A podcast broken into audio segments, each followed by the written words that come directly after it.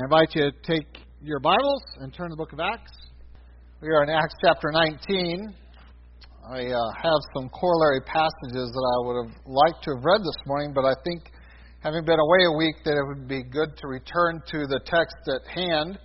Um, we are going to be looking at several other passages this morning if, uh, throughout the message, but we want to review again the context uh, of the account here in Acts chapter 19. And uh, we're going to pick up, uh, oh, we're going to read verses 1 through 20. And it happened while Apollos was at Corinth that Paul, having passed through the upper regions, came to Ephesus, and finding some disciples, he said to them, Did you receive the Holy Spirit when you believed? So they said to him, We have not so much as heard whether there is a Holy Spirit. And he said to them, Into what then were you baptized? So they said, Into John's baptism. Then Paul said, John indeed baptized with a baptism of repentance, saying to the people that they should believe on him who would come after him, that is, on Christ Jesus. When they heard this, they were baptized in the name of the Lord Jesus. And when Paul laid hands on them, the Holy Spirit came upon them, and they spoke with tongues and prophesied. Now the men were about twelve in all. And he went into the synagogue and spoke boldly for three months, reasoning and persuading concerning the things of the kingdom of God. But when some were hardened and did not believe, but spoke evil of the way before the multitude, he departed from them and withdrew the disciples, reasoning daily in the school of Tyrannus. And this continued for two years, so that all who dwelt in Asia heard the word of the Lord Jesus, both Jews and Greeks. Now, God worked unusual miracles by the hands of Paul so that even handkerchiefs or aprons were brought from his body to the sick, and diseases left them, and the evil spirits went out of them. Then some of the itinerant Jewish exorcists took it upon themselves to call the name of the Lord Jesus over those who had evil spirits, saying, We exorcise you by the Jesus whom Paul preaches. Also, there were seven sons of Sceva, a Jewish chief priest, who did so. And the evil spirit answered and said, Jesus I know, and Paul I know. But who are you? Then the man in whom the evil spirit was leaped on them, overpowered them, and prevailed against them, so that they fled out of that house naked and wounded. This became known both to all Jews and Greeks dwelling in Ephesus, and fear fell on them all. And the name of the Lord Jesus was magnified.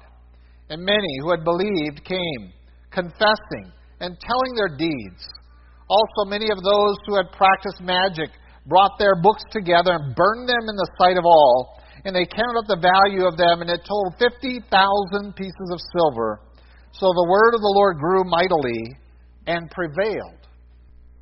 I'm going to do something a little bit different this morning. I'm going to ask you to turn to Hebrews chapter 12 and verse 12. And I'm going to go ahead and read another passage of Scripture with you.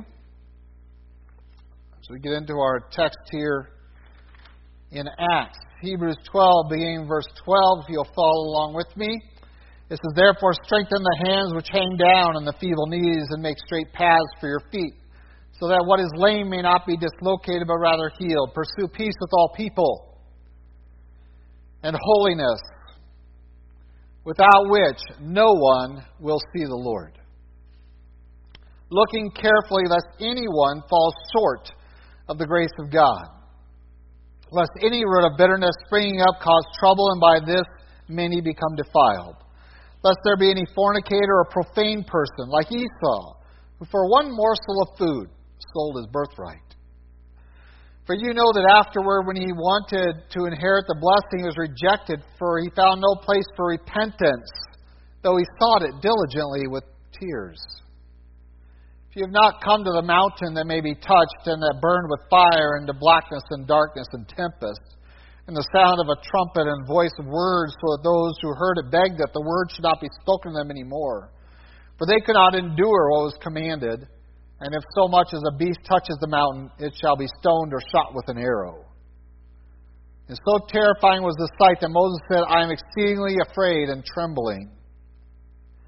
But you have come to Mount Zion into the city of the living God and the heavenly Jerusalem, to an innumerable company of angels, to the general assembly and church of the firstborn who are registered in heaven, to God, the judge of all, to the spirits of just men made perfect, to Jesus, the mediator of the new covenant, and to the blood of sprinkling speaks better things than that of Abel. See that you do not refuse him who speaks. For if they did not escape who refused him who spoke on earth, much more shall we not escape if we turn away from him who speaks from heaven, whose voice then shook the earth, but now he has promised, saying, Yet once more I shall not shake not only the earth, but also heaven. Now, this yet once more indicates the removal of those things that are being shaken as of things that are made, that the things which cannot be shaken may remain. Therefore, since we are receiving a kingdom which cannot be shaken, let us have grace by which we may serve God acceptably with reverence and godly fear, for our God is a consuming fire. Let's go, Lord, in prayer. Lord God, we do thank you for your word before us and for the opportunity to look into it together. And we do commit this time to you and pray that you might fill it and work in it by your Spirit.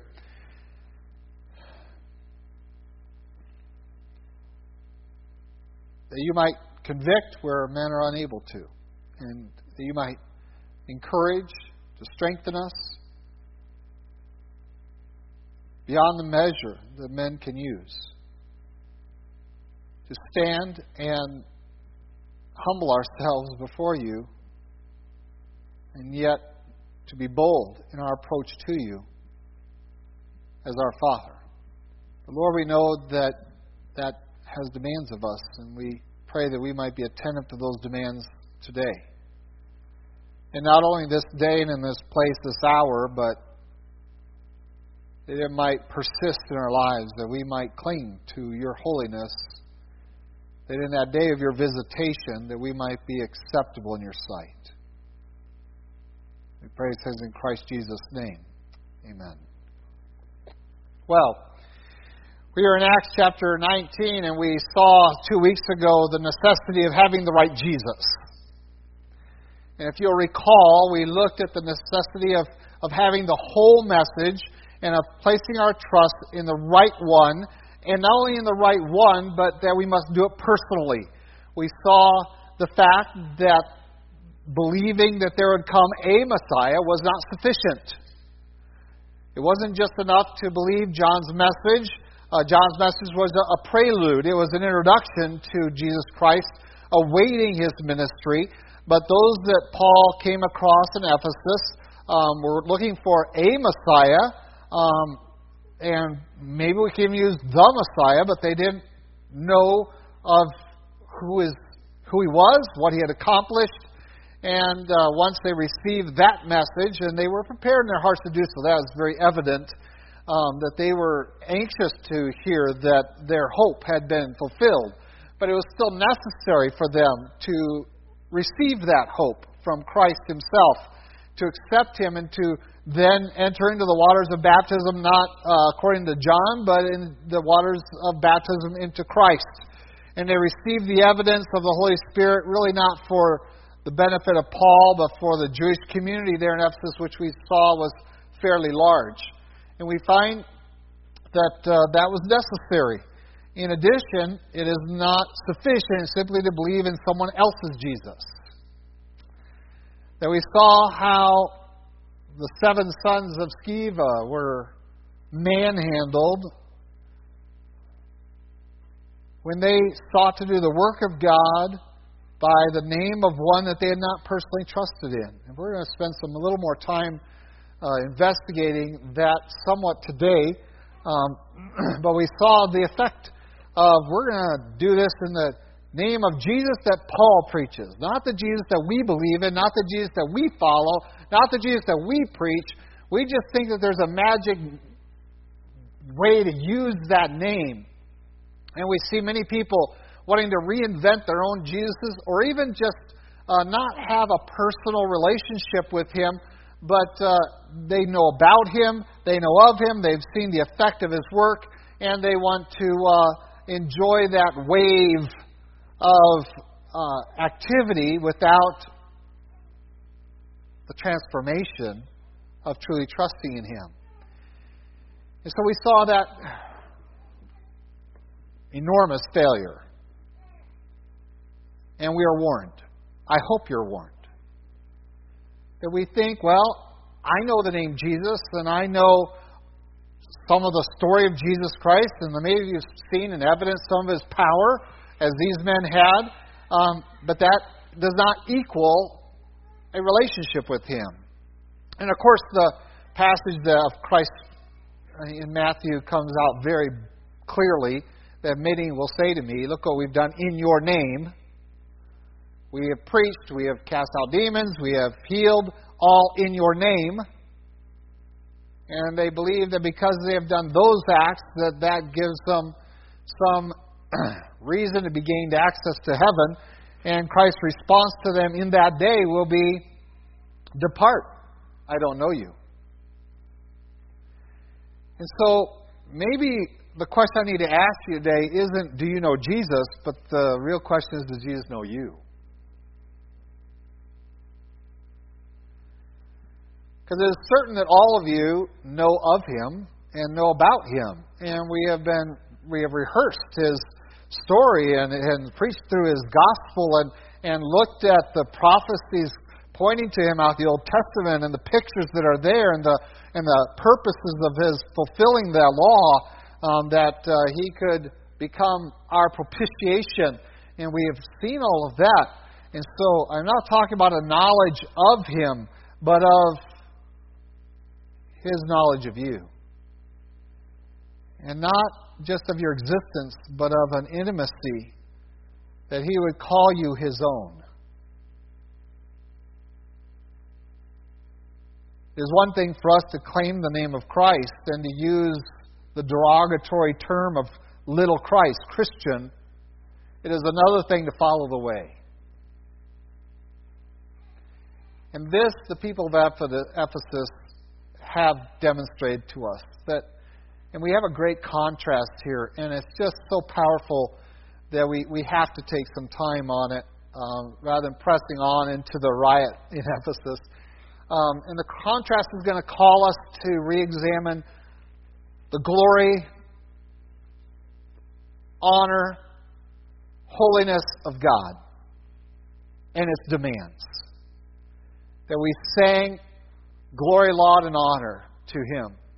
Of all these alleluias that speak of the holiness of God, His, his set apartness, his, that he is, he is distinct, that He is righteous, that He is the judge of all the earth.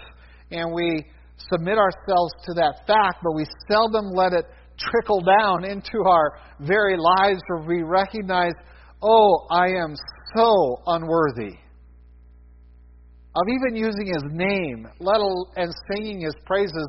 And one of the songs that we sang today asked the question, or asked the, the, the not the question, but the request of God, oh, please let our song of praise be accepted before you. Because not every song of praise to God is acceptable to God. Just like not every person who says, I'm going to cast out a demon in the name of Jesus is acceptable to Jesus. It's not even acceptable to the demon. And so we have the idea that if we participate in these religious activities and we call ourselves little Christ, that somehow we are acceptable to God and that this is sufficient. But obviously, from Christ's remarks, it isn't enough.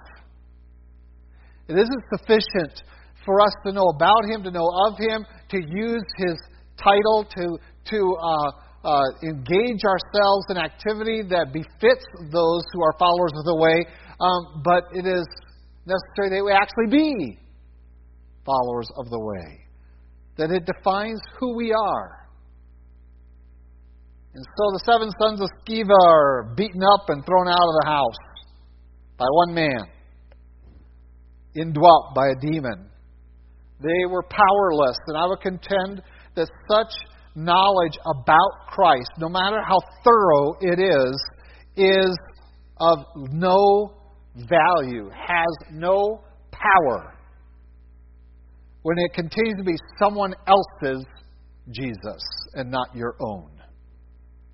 when it continues to be the God of the Bible and not the God of you, when it continues to be the creator of the world and not your Lord.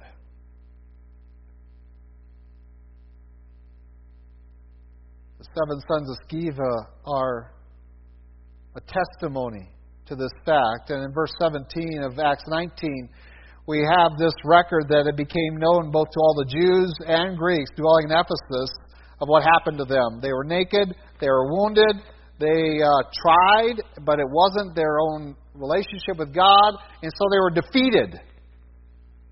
Resoundingly defeated.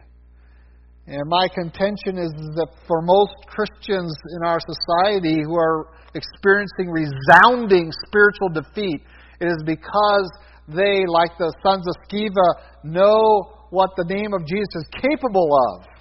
They know what the, that, that they've seen its power in others, but they are spiritually defeated in their life because they never made it their own. And they're afraid. Even this fear does not equal salvation, but rather it is necessary for us to be ready to receive the gospel. so fear fell upon everyone. Don't take this Jesus lightly. He's not a magic potion. He is not someone to be trifled with. He's not someone that you can uh, ride like a horse and control that way. No, he needs to be your Lord, your master, not just this benevolent one who has uh, bought you out of hellfire. And this fear is necessary, and it is what I believe is lacking in many in our land today. For we think that we can come to God on our terms and use His name indiscriminately, and somehow that God is going to be pleased with all of this. The fact is, is that when we are resoundingly spiritually defeated, it is a referendum. It is a statement that declares that you are not His.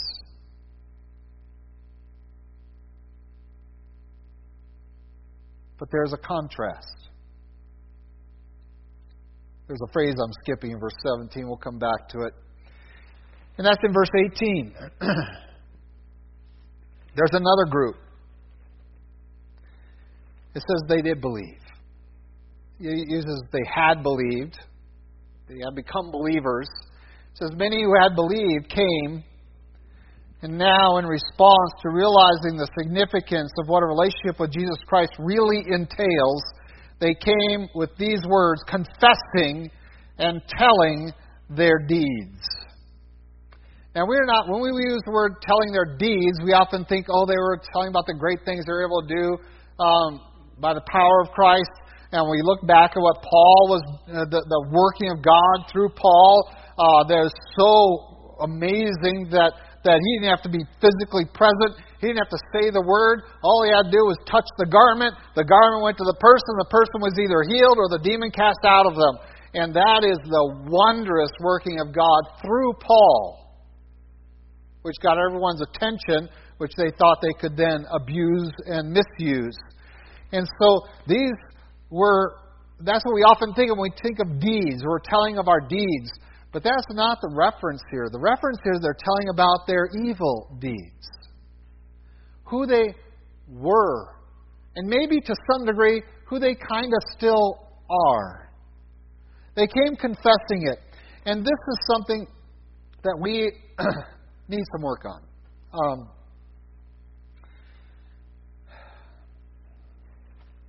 in our faith family, we have um, lost this art of the Christian life, of following the way. I think a lot of that is a knee jerk reaction to Catholicism that has men go in and confess their sins to another man in the booth, confessional booth. And in a knee jerk reaction, we have gone too far the other way where there is never public confession of sin. By the way, that isn't public confession of sin either. That's why it's a little booth and there's only one guy over there on the other side of it, and you're supposed to have some res, some semblance of privacy, um, and uh, it has a totally different purpose than we're referring to today. But because of that connection, we have overreacted and eliminated this really from our expression of following the way of Christ. That there is place for, time for, and necessity of confession. That these came forward and recognizing that this Christian life, this following of the way, is not something to be trifled with. It is not something to just to just play with, this is something that must be ingested. This is something that must become who I am and not just a, a, a part of me for one day a week or one hour a week, but it has to define who I am all the time or it ceases to be of any relevance to me at all spiritually. Either it is all or God isn't interested in any. Let's just put it out there like that. Either it is all, you're all in, or God isn't interested in any. What we see most Christians doing is trying to figure out what's the minimum amount I have to be engaged in this thing called Christianity for God to accept me. What's the minimum? And I want you to know the minimum is all. And by the way, Christians today, churches today, this is nothing new. Go back to Israel and see what What's the problem? What was the problem? Well, we're going to keep the Sabbath because we're good Jews. We're going to um, go on the Sabbath and we're going to offer a sacrifice because we're good Jews. Um, so we kind of meet the minimum standards there. We have met those religious requirements. And then we go back to our paneled houses and we live in our wealth and splendor, and throughout the rest of the week, Sunday through Friday sunset, we are serving the gods of the Canaanites. And God said, Yuck. Well, it was more substantial than that. He said, You're dead men. You think I'm accepting your sacrifice on Saturday, given what you do Sunday through Friday? Uh uh-uh. uh you think I want your tithes when I don't have your heart? Uh uh-uh. uh. i am not interested. And so we have that example. God requires all. And if He doesn't have all, He's not interested in any. You can give Him little portions and, he, and serve the gods of your life the rest of the time and I'm going to tell you whose you are. Not God's. You're theirs. And so we have missed this facet of coming forward and declaring that these parts of our lives need to be gone, need to be dismissed, and that this isn't just a private action, but it is of a public nature. That is, that the body of Christ is so interested in righteousness and holiness, that we recognize that we have a mutual responsibility to one another to maintain a purity in our midst. And if that means that, that ones are confessing and, and others are, are responding to that by, by encouraging, and perhaps some that will rebuke and correct and instruct in righteousness, why? So that we can be complete, completely His and this we've lost. Because I believe we've lost touch of the holiness of God and lost touch of the ugliness of sin. And we think that if we make the private confession, no matter what else goes on, that somehow that's, that's a private thing between me and God, that somehow my sin doesn't have a corporate effect. But it does. It does. So these, recognizing the seriousness of this relationship with Jesus Christ, come forward and they come forward with confession on their lips. not to the pastor, to the church. The evidence is this is a public statement. They were coming forward and they were saying, Here are deeds of, of darkness and unrighteousness. If you want to have a feel for what that is, read some of the Bible. It's no mistake that you go through Romans, you go through Corinthians, you go through Galatians, you go through Hebrews, you go through Peter, you go uh, through John, and you hear lists of, uh, including the book of Ephesians, and you see lists of this is what you once were. And they list them off. I mean, they're pretty specific in their listing off of these are the kind of things you were involved in. You said so yourselves at your public confessions of your sin, but we don't even want to talk about sin anymore let alone publicly confess it. I'm willing to sing, I'm only a sinner saved by grace, but we want to keep it generic. This is not what these people did. They didn't come forward confessing, I'm a sinner. They come forward confessing their deeds. These are the sins I've committed against the holy, holy, holy God. And they are deplorable. And I'm turning from them. But to turn from them effectively, I need you to know these are my sins. And I'm working at them. I'm striving against them. And by God's grace and by His power, I look forward to having victory over them. Um, but, but to do that in isolation is, is wrong and it's unhealthy.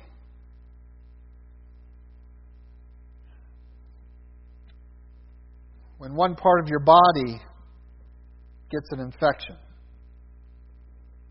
you ever notice how the rest of your body responds? Oh, it's just the finger. It's a private thing. Let the finger deal with it. But what happens when that infection in your finger isn't addressed? We know what happens. It spreads. Pretty soon you got gangrene. And you're losing appendages. Whether they be fingers, hands, arms, because you left it unaddressed. But no, we know what happens when we get an infection. Our whole body's focus becomes we need to address that. And most of us don't come to our mind thinking, I have an infection there. Where's a hatchet so I cut off the finger? Um, and that hopefully is not the attitude of our church to each other's sin. Where's the hatchet to cut them off? Rather, we come saying, Here it is, and we're going to point to that and say, There's the problem. And, and this finger comes over this finger and says, Oh, that, that's not good. It's kind of an ugly color, and it's bad things are happening under there. And the whole finger is warm, and we feel the temp. And if the infection is widespread, our whole body is responding with that, that thing we call fever and trying to burn that thing, to kill that thing off, and to attack that thing. Our white blood cells are rushing to the site we have this engagement of warfare versus whatever that thing is that's causing that infection in our body. Our body entirely is responding to it, whether it's cognitively or not. Our body wants to respond. And so it is, should be in the body of Christ. That when one comes confessing, confessing and recounting the deeds, that we don't rush to cut them off, but rather rush to purify that site and to, and to give the balm of the gospel there and to help protect it from further infection. Isn't that what we do? We slice that open, we get the infection out of there, we plug some medicine in there, and then we bind it up. And that band aid is there to keep the infection, any further infection out. And that's what we desperately need. Once we've identified sin, oh, we need to take measures to keep that from happening again or becoming even worse. And look at the evidence in verse 19. This is incredible. Also, so they had the public confession, they told their deeds, they were believers. They did that in verse 18. That wasn't enough. Also, many of those who had practiced magic brought their books together and burned in the sight of all. They counted the value and told 50,000 pieces of silver. I've asked the question a lot from this pulpit of where's the proof? Where's the proof of your faith? that we have an obligation to be engaged in the process of demonstrating to the world our faith and demonstrating to one another our faith. That we are truly followers of the way. That we are truly those who are defining ourselves by our relationship with Jesus Christ. And uh, this is the proof, this is the evidence. It is one thing to simply say, I have this sin problem, I'm confessing, I need your help. It's another thing to follow through and burn the books, isn't it? Now, I'm not sure how many of you have, think you possess or might think you possess magic books, books on magic. Um, by the way, if you took your uh, iPad back to the time of Paul, they would consider you one of the greatest magicians in the history of the universe. Your little magic pad. Yes, we're going to start uh, electronics fire in the parking lot after church.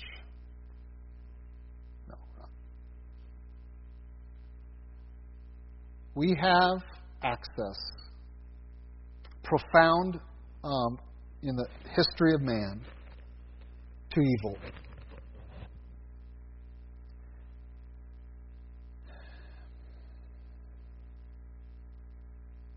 And we have the complete foolishness of pride to think that we can manage it. That somehow we can engage and listen and see things that we should never hear, things we should never see, and we can manage it. Somehow our children can be exposed to ideologies and philosophies, to images of violence, of immorality, of profanity, and that will not affect them. That somehow they can manage it. That somehow we can even keep within our homes the means to engage in all sorts of evil. These individuals recognize that it's one thing to confess and to relate the deeds, it's another thing to remove them. To remove all access to them.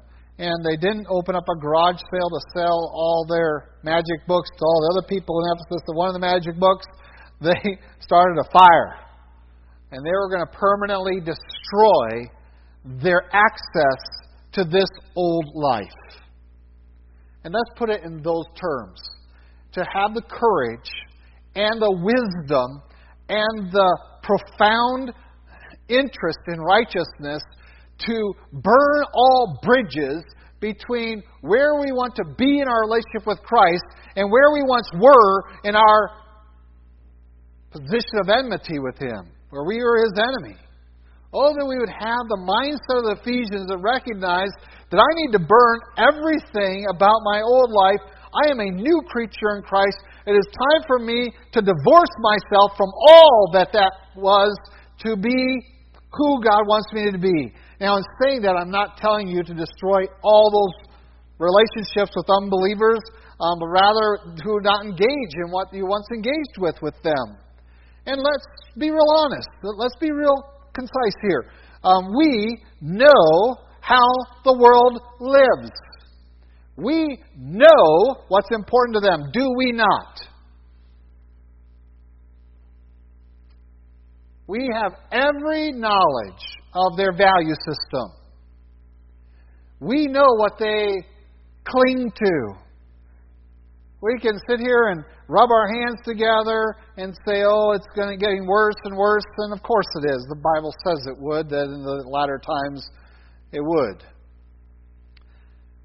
But that's not really my concern because evil has been around a long time. They had magic books here, they had homosexuality way back, um, Sodom and Gomorrah days, uh, and even before, I would contend. Um, but that really isn't something that I'm referencing here. The problem is that we still have one foot in that world, and we intend to keep it there and still call ourselves followers of the way. And it doesn't work. It's not the evidence that God knows you. By name as his child. But rather, it's the evidence of a rebellious heart that says, I'm going to try to please God in some things, but these things are just too valuable. They're too, I enjoy them. I like this part of the world. And, and uh, whatever reasons we have to stay connected to them, we maintain those bridges into our past. And again and again, we have seen in, in book after book, and, and that's why I know I've preached it many, many times, the necessity of righteousness to follow along with our confession. That there should be evidence that we want nothing to do with that path any longer. I don't want to maintain these uh, points of access into that world. Ones who have gotten away from alcoholism and have become sober don't go to bars because they know the danger point there. Yet Christians somehow in our mentality think that we can be saved out of it and still wallow in it. We read earlier from Hebrews 12, and it's there I want to take us conclude this morning. We started there. I want to conclude here. Verse 14 says, Pursue peace with all and holiness, without which no one will see the Lord. And then this admonition looking carefully lest anyone fall short of the grace of God. Chapter 12 of Hebrews, verse 14 and 15. Lest any root of bitterness springing up cause trouble, and by this many become defiled. Wow. Let that sink in a little bit. I'll help you. you ready? You want to see the Lord? You're going to have to be holy. Holiness isn't just about being ethical, holiness is about being set apart, being not of this world. It means not keeping one foot in that place while trying to walk with one foot in this way. That's what it means. To pursue peace with all and holiness that you're going to pursue. It is something you must chase after. Without it, you will not see the Lord. Not in terms of your Savior, not in terms of, of well done and welcome to heaven. You'll only see Him as your judge, as the one who will come to you and say, um, You're seeing me for this instant, but depart from me, I never knew you. You are a worker of iniquity. Because if you are not holy as God is holy, then that is your condition. That is your place, is not in the presence of the Lord. You will not see Him. And so we are to be engaged in this activity that I think the Ephesians showed us what it means to look carefully lest anyone should fall short of the grace of God. Are we looking carefully? Are we looking closely into not only our lives, but each other's lives to say, don't fall short?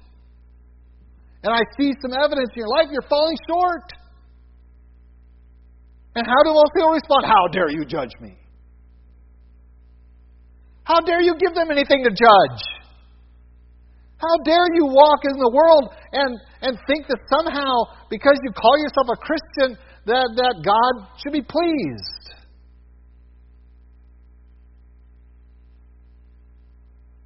We are to be looking carefully.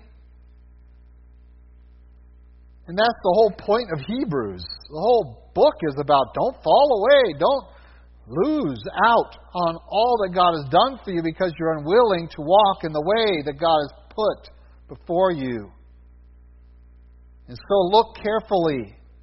That means to go intimately into each other's lives and to be willing to certainly get the mote out of our own, but also that doesn't excuse us from looking at the beam, the beam out of our own, to look at the mote in each other's. We're supposed to do all of it.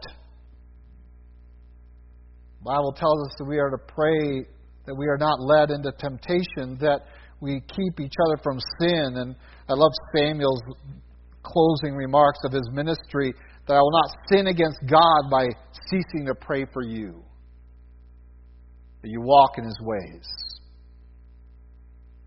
Isn't that interesting? It's sinning against God to not pray for each other that we stay out of sin.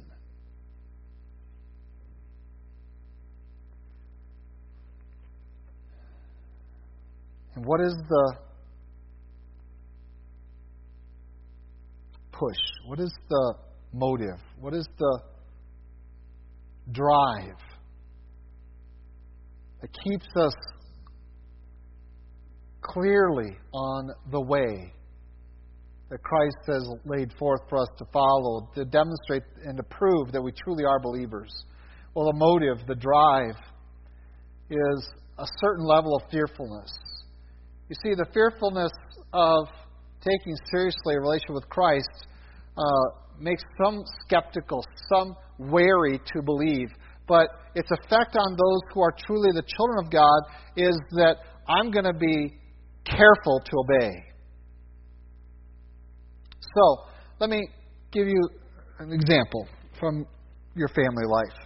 Um, when I am tough on some children, some teens in our youth program, our Word Life clubs, um, they can simply walk away and not come back. And many of them do that. Um, because we talk about sin and we talk about uh, its requirement, we talk about absolute truth, and we and we use those kind of terms, and, and many of them don't like that, and so they just don't come back. And even though they might have a level of some fearfulness about oh, you mean you believe that? And, and, and they don't want to even think about those things, so why would they ever put themselves in an environment to think about those? And they might even leave here saying, oh, he's a mean guy, or he's, they're, they're hard, or whatever. Um, and they're going to go their way. And there's not much I'm going to do about it because they're not my kids. I don't have any other expectation for them. I'm saddened by it, but they, they're making their choices. When I come to my own children and I discipline them in the home, and we have that relationship, and they recognize that everything they got, they get from me, their life included. That they are getting their food, their housing, everything cared for from the hand of their father. And then when that hand strikes them for being disobedient, which is what Hebrews talks about, no one in discipline. If you're a son, you get chastened. If you're not a son, you don't. What is the response of that fear? When that child has been disciplined by a parent that loves them and to whom they belong, what is the result of that fear? It's not to go the way of the earth, Sometimes it is. They rebel and they want out of that house and they're going to get out of there, and I've had that happen. But if they're genuinely in that relationship and they recognize that they are the recipients of the grace of the Father and that they have received all these good things from His hand, when He disciplines them in their fear, that fear moves them not to rebellion, it moves them to obedience. I'm not going to disobey Dad. I, I remember the last time. I don't want that pain anymore. I don't want that loss. I don't want that deprivation. And uh, I, I, don't want that. And there's a, a certain fearfulness that, that moves them to be righteous. And the book writer of Hebrews calls us to that, and he says, Listen, um, remember what happened there in Israel? That was bad. Um, and that was a fearful thing. Um, but what happened there is not even comparable to what's going on here. They heard the voice of God from a mountain. And yes, all Israel heard the voice of God, at least on one occasion, and they cried out, saying, We don't want to hear it ever again. So before you start asking to hear the voice of God, take notice all Israel heard the voice of the Lord on the mountain, and they cried out to Moses, Please, we don't want to hear that ever again. You go talk to him and tell us what he says. We don't want to hear the voice of that holy God ever again. It instills that kind of fear in their hearts. And the writer of Hebrews says, You think that voice was something? We're not waiting for a voice on earth. We are not surrounding a burnt black topped mountain. We are standing, because of our relationship through Jesus Christ, with heaven itself, with a temple not made with hands, with the voice of the mighty one, surrounded by a host of the angels, and surrounded by the spirits of men made perfect. And we stand in that environment, and God says, Be ye holy as I am holy, and it should shake us into obedience. That we should be trembling with the idea that somehow I'm going to leave this place, I'm going to go out there and live like the world, and still claim to be little Christ. And not thinking I have to answer to that place where nothing of darkness is ever allowed. And when Hebrews says, listen, if you aren't holy, you will not see the Lord, he means it. A holiness that transcends what the world thinks. I don't care if they think you're already weird because you're a little different than them. I want them to know you're weird because you're a lot different than them. That you won't speak like they speak. You won't see what they see. You won't hear what they hear. You won't engage what they engage in. Oh, that that would be the testimony of every saint that we are holy, holy, holy, because we must answer to that throne, not to a black mountain on this earth. We have to answer to the holy throne of God because that is where our salvation has come from, and that is where our, the Spirit of God that we call Holy Spirit has resided within us. And oh, that we would be holy as He is holy. And that we would take this fear that I'm going to miss I'm not going to see the Lord. I want to be told to depart because He doesn't know me. Oh, that we would have that genuine fear of that and live in obedience, just as children who are submissive to their parents, when they get disciplined, are going to be instilled with a fear that says, I'm going to obey my dad, I'm going to obey my mother. Oh, that we would have a level of realization that we are answering to God Almighty, who is holy, who is in glory. And the author of Hebrews says, See that you do not refuse him who speaks. If they did not escape who refused them spoke on earth, how much more shall we not escape if we turn away from him who speaks from heaven? You want to claim that you are free from the law?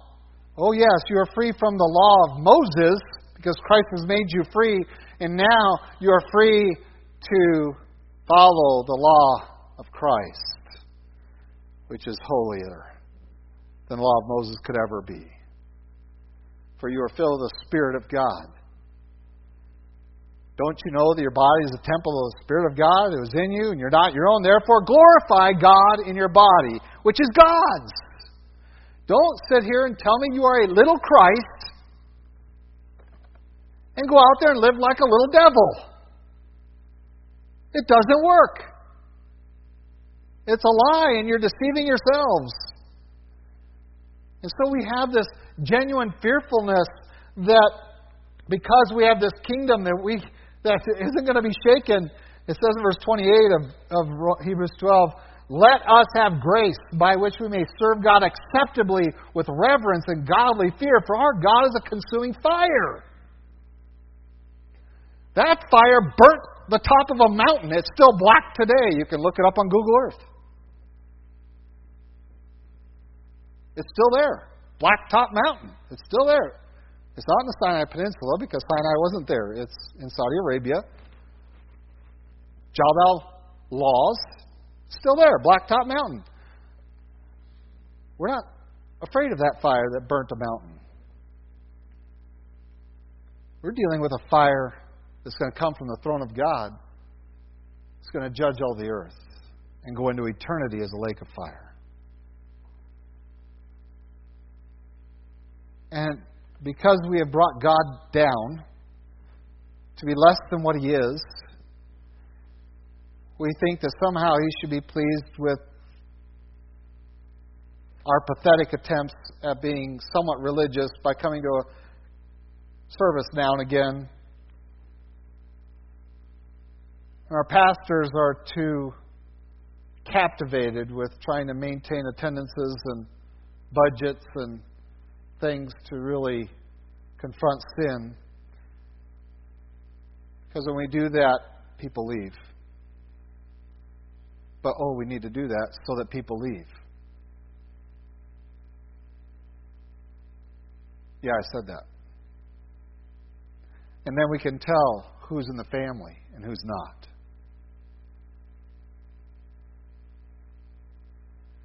And better to find out here on earth when we can still address that issue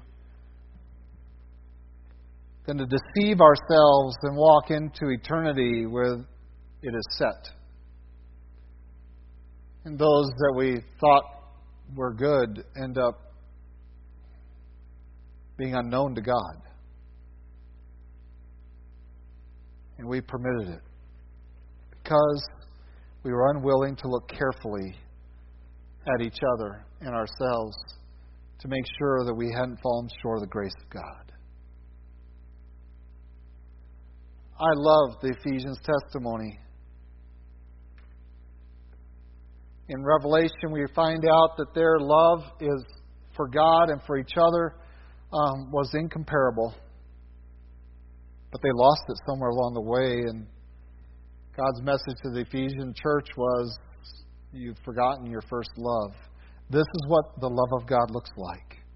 I'm going to confess my sin. I'm going to re- I'm going to do it specifically and directly, and I'm going to humble myself, and I'm going to burn that bridge to that sin in my life, and that means I have to uh, extricate myself from all the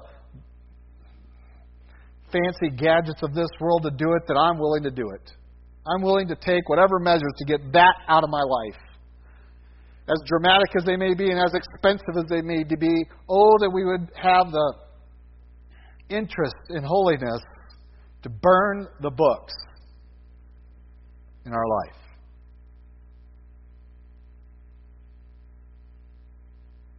That we might not miss seeing the Lord in the day of his revelation. Well, the last thing in this that I want to address is I skipped. But I also want to touch the next one. Verse 20 says So the word of the Lord grew mightily and prevailed. And this I want to connect with the phrase I skipped in verse 17 that the name of the Lord Jesus was magnified. Now, I got a little excited there and I lost my voice. you see, you don't preach for two weeks and you lose your preaching voice. It says, The word of the Lord grew and prevailed. And I love that word. Um, we often think of growth as more people accepting Christ, and certainly that was evident. But we also have another facet of growth that means that everyone started taking their faith more seriously, that they were growing in the Lord. And this is no mistake that Paul, in his writing to the Ephesian church in the book of Ephesus, talks about you have pastors, teachers, you have, you have all these prophets, you have all these people ministering in the church so that you can grow. The word of the Lord is going to be the mechanism by which we grow. And I, I just want to challenge you, and I've done this lots of times, that our world is steeped in entertainment. And i am convinced that one of the reasons that the Word of the Lord doesn't grow in our churches is because you think it's boring in comparison to what the dangling entertainment that the world puts out there. It has rewired your brain um, that you can't hardly read. I think every one of us is ADD thanks to commercials alone. Um, in the TV watching, um, I challenge people count not just the commercials, but count in movies how long you're on one scene. Count how many seconds before the camera angle changes, before you're looking at a different face, a different view of the same face. Count how many seconds. See if you ever get to three. That's the attention span of the American. Three seconds. It takes longer than that to read a verse of the Bible. And therefore you're bored before you even got started. Because your brain has been wired to think in one to two second intervals. That's why you can't hardly stay asleep or stay asleep, stay awake during a message because this is boring. Of course, this is boring. Of course, Sunday school is boring. Look at how your brain is wired by the world to receive data in one to two second exchanges. And that's how we are. And so it's not going to grow. It says the word of the Lord has to grow mightily. It has to grow. And then it also says it's going to prevail. And that word prevail, I ask the question prevail over what? It says the word Lord prevailed. Well, to prevail is to prevail over something. In other words, you have you have overcome something. And the question I always ask that, that's not really answered in the verse is prevail over what? But I think the context answers the question. Um, the demons, the demon possessed man, prevailed over the seven sons of Sceva. One man prevailed over them. They ran out naked and wounded. They were, they were destroyed. He overpowered them, is what the word used here, and prevailed against them. So here's a demon possessed man prevailing over the seven sons of Sceva, trying to play at Christianity without personal relationship with God and no holiness. But they're trying to use it like a magic potion. I prayed this little prayer and shazam. I'm acceptable to God and everything's good. Wrong. They got prevailed upon. So, now we find the same word, Christ, the Word of God, prevailed. What does it prevail over? The darkness of this world, both in your life and in our common experience within the church. The word Lord prevailed. It had the upper hand. It overpowers the world. And you might say, well, Pastor, I just can't, I don't want this sin in my life, but I just can't seem to get beyond it. And I can, I would challenge you that you need to do what the Ephesians did. They came forward, they confessed it, they stated their deeds, they, they, they burned the bridge between them and, the, and that past act, and then they invested themselves, they, they, they immersed themselves in the Word of God, and it was the Word of God that prevailed over that sin in their life. And this is the promise of God for His children. You cannot read the New Testament without being driven to holiness. You can't do it. Not honestly. And so the Word of God prevailed. And as is also the name of the Lord Jesus was magnified. That is, that it was much more revered. Because these guys were taking it in vain, trying to use it like a little magic potion that they could get rid of spirits that way. And I see a lot of use of Jesus' name like a little magic potion. Well, say it in Jesus' name, and your prayer has to be heard at the end of our prayers. Never mind that you just prayed a whole series of things that God doesn't want for your life, that is your interests and lusts at heart, that uh, are of this world and not of the next. But if you close it in Jesus' name, God is bound. He has to do it, right? No. The word magnified here is that it was respected. The, word, the name of Jesus Christ was held in awe. We're not going to just indiscriminately use it anymore. We're going to give it the, the value that it deserves. We're going to, even if I'm not a believer in Jesus Christ, I'm not going to toy with it. Because that can be devastating. And I will contend with you that there are many in churches today, and I'm not going to rule out from this church as well, that are playing with the name of Jesus Christ and not magnifying it. You want to magnify God's name? You're going to put it in awe and reverence, the name of Jesus Christ, then you are going to live holy, holy, holy lives.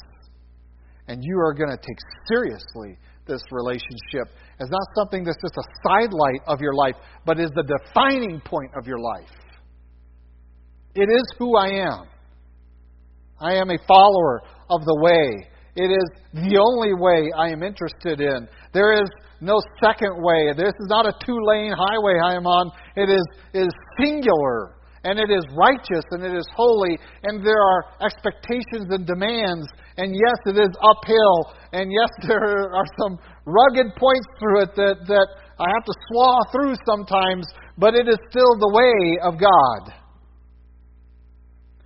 And its end is to see the Lord. And it is worth the effort.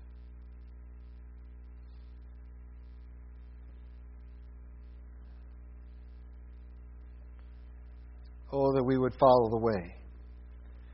And that the word of the Lord would prevail in our life. That it would be the thing that overcomes all the rest. That my interest in the entertainment of this world simply diminishes because the word of the Lord has prevailed. My interest in the images of this world diminish because it has been prevailed upon by the word of the Lord. My interest in the philosophies of this world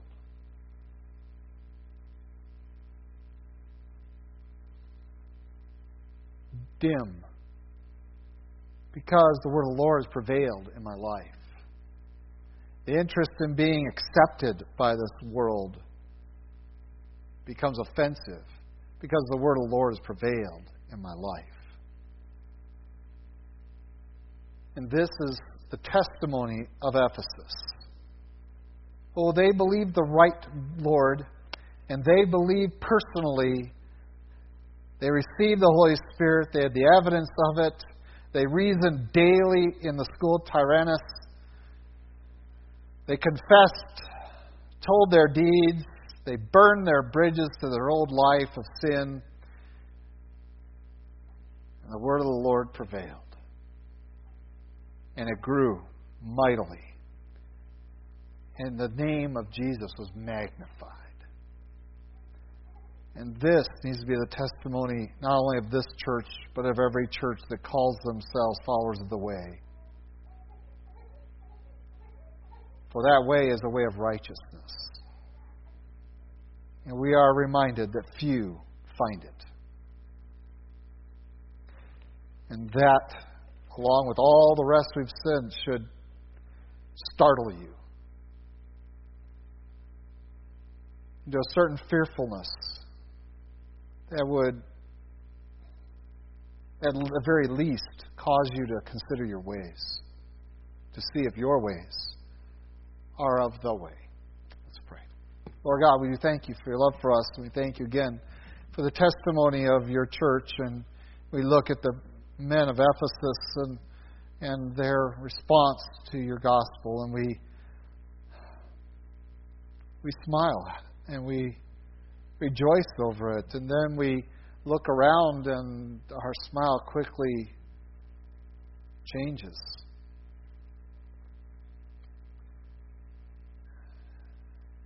And for this, Lord, we pray that you might work in our hearts. That we might be able to share their love for you that move them to belief, to submission to the baptism of Christ, to move them to submission to your Spirit and to confess their sin and their evil deeds and to do them no more. And now you make provision for them. Lord, most of all, we want your name magnified. We are sorry that we have drug it through the mud of this world's sin so often.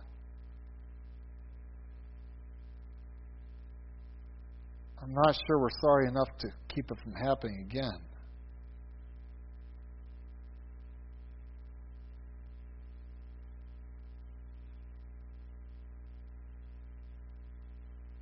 Lord, give us the courage to build to burn the bridges. Not just be sorry for that sin, but to take measures to see that it doesn't happen again. That that is the evidence of true repentance, the proof that we have been transformed from darkness to light. Lord, help us to respond to your truth, to follow your way. Lord, I want you to know me. Not just in that day, but at this day.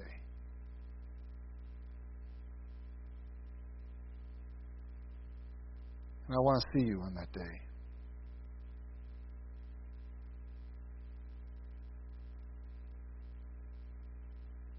And so we thank you for your word to guide us along the way.